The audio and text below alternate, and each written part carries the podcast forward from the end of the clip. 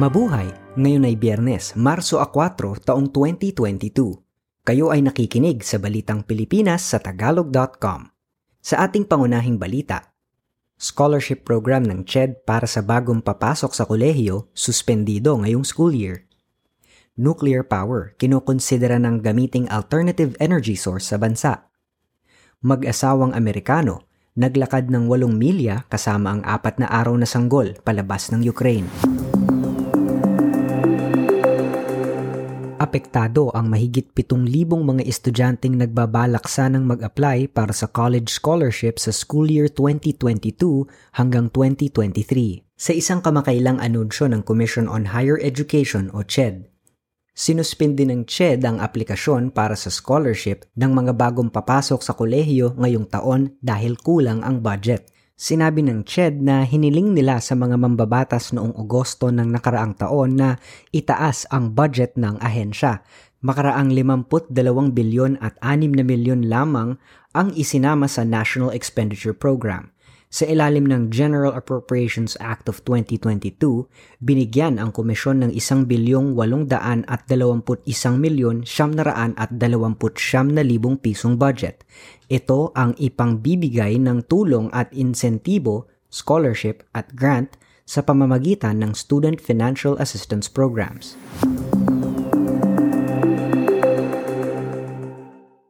Nilagdaan ni Pangulong Rodrigo Duterte ang isang executive order na magbibigay daan para gamitin na ang nuclear power bilang alternatibong pagkukunan ng enerhiya.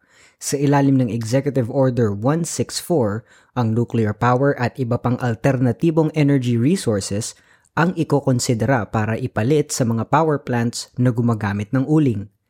Natapos na ng Department of Energy ang kanilang feasibility study kaugnay ng posibilidad ng pagsali sa nuclear power sa ginagamit na enerhiya ng bansa.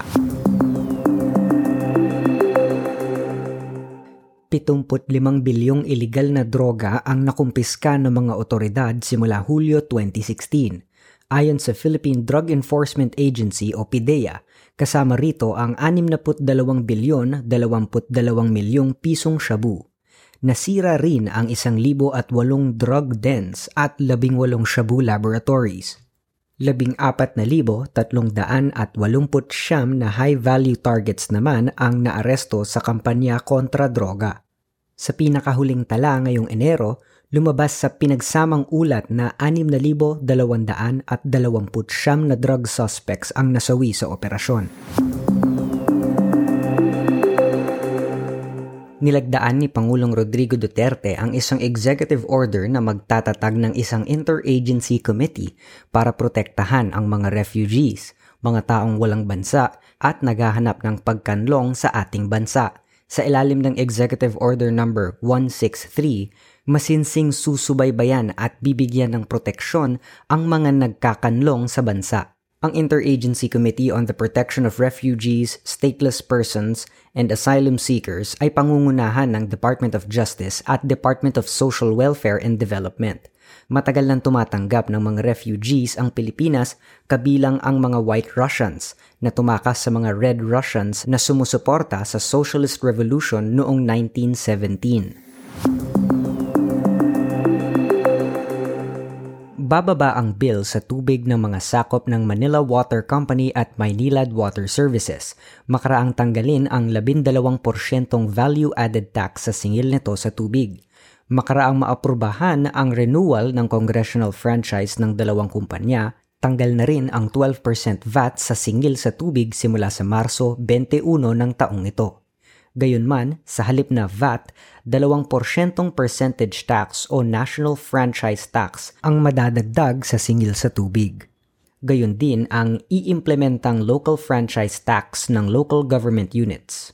Sa mga customer ng Maynilad na gumagamit ng 20 kubiko metrong tubig kada buwan, mairo-rollback ang kanilang bayad ng 40 hanggang 43 pesos.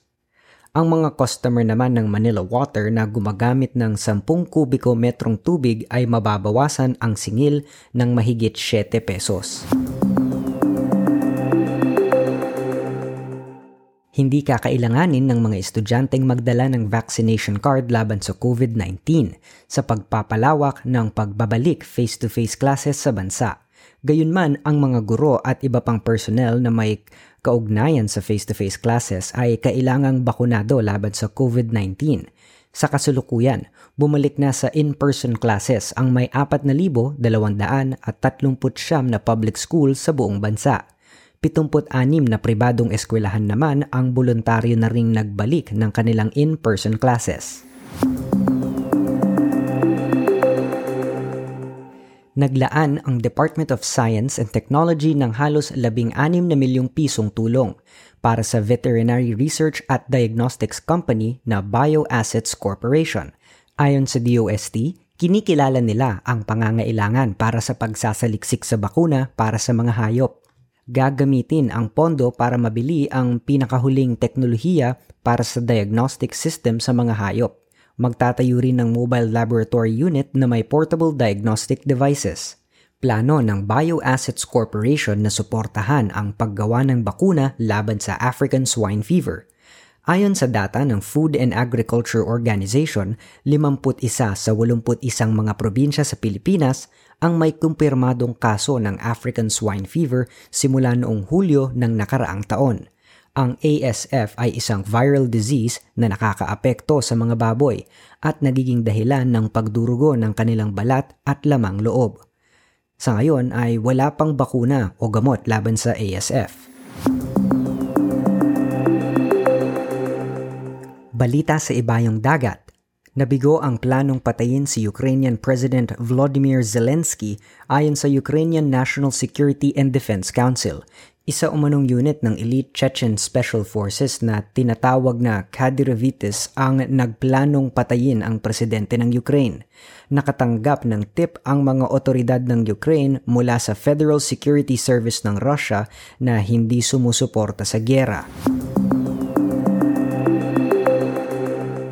Sa palakasan, binatikos ng Philippine Olympic Committee ang pagtanggi ng Philippine Athletics Track and Field Association na i-endorso ang world-class pole vaulter na si Ernest John Obiena sa apat na pangunahing international competition. Kasama na ang World Indoor Championship sa Serbia ngayong Marso. Sumulat si Obiena sa Patafa noon pang Pebrero 24 para i-endorso siya sa kompetisyon sa Belgrade, Hanoi, Oregon at Hangzhou. Pero binigo ng Patafa ang request na ito ni Obiena, ang record holder sa Asian Men's Pole Vault. Si Obiena at ang Patafa ay may matagal ng alitan na nakarating pa sa Court of Arbitration for Sport. Ang iringan ay may kinalaman sa kabiguan ni Obiena na maliquidate agad ang sweldo ng kanyang coach na si Vitaly Petrov. Sa balitang showbiz, ang singer-actress na si RC Munoz ang cover ngayon ng Now, isang fashion at beauty magazine na nakabase sa Los Angeles. Nakasuot ng itim na plunging blazer at baggy jeans. May artikulo sa kanya na pinamagatang RC Munoz, Femme Fatale. Bago ito, lumakad si Munoz sa runway para sa fashion brand na Heka noong New York Fashion Week. Sa ating balitang kakaiba, naipit sa gitna ng gyera ang isang mag-asawang Amerikano na nagpunta lamang ng Ukraine upang magkaanak. Sina Jesse at Jacob Bowickman ay matagal nang walang anak. Kaya nang malaman nilang mayroong babae sa Ukraine na handang dalhin sa kanyang sinapupunan ang kanilang anak, agad nila itong kinontak. Noong isang buwan, nagtungo silang mag-asawa sa Kiev, Ukraine dahil kabuanan na ng Ukrainian surrogate mother.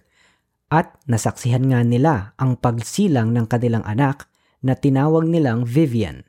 Dalawang araw makalipas ang pagkakapanganak kay Vivian, nagising ang mag-asawang Jesse at Jacob sa tunog ng mga sirena at bomba sa Kiev. Pinasok na ng Russia ang Kiev kaya nagmaneho sila sa US Embassy sa Lviv.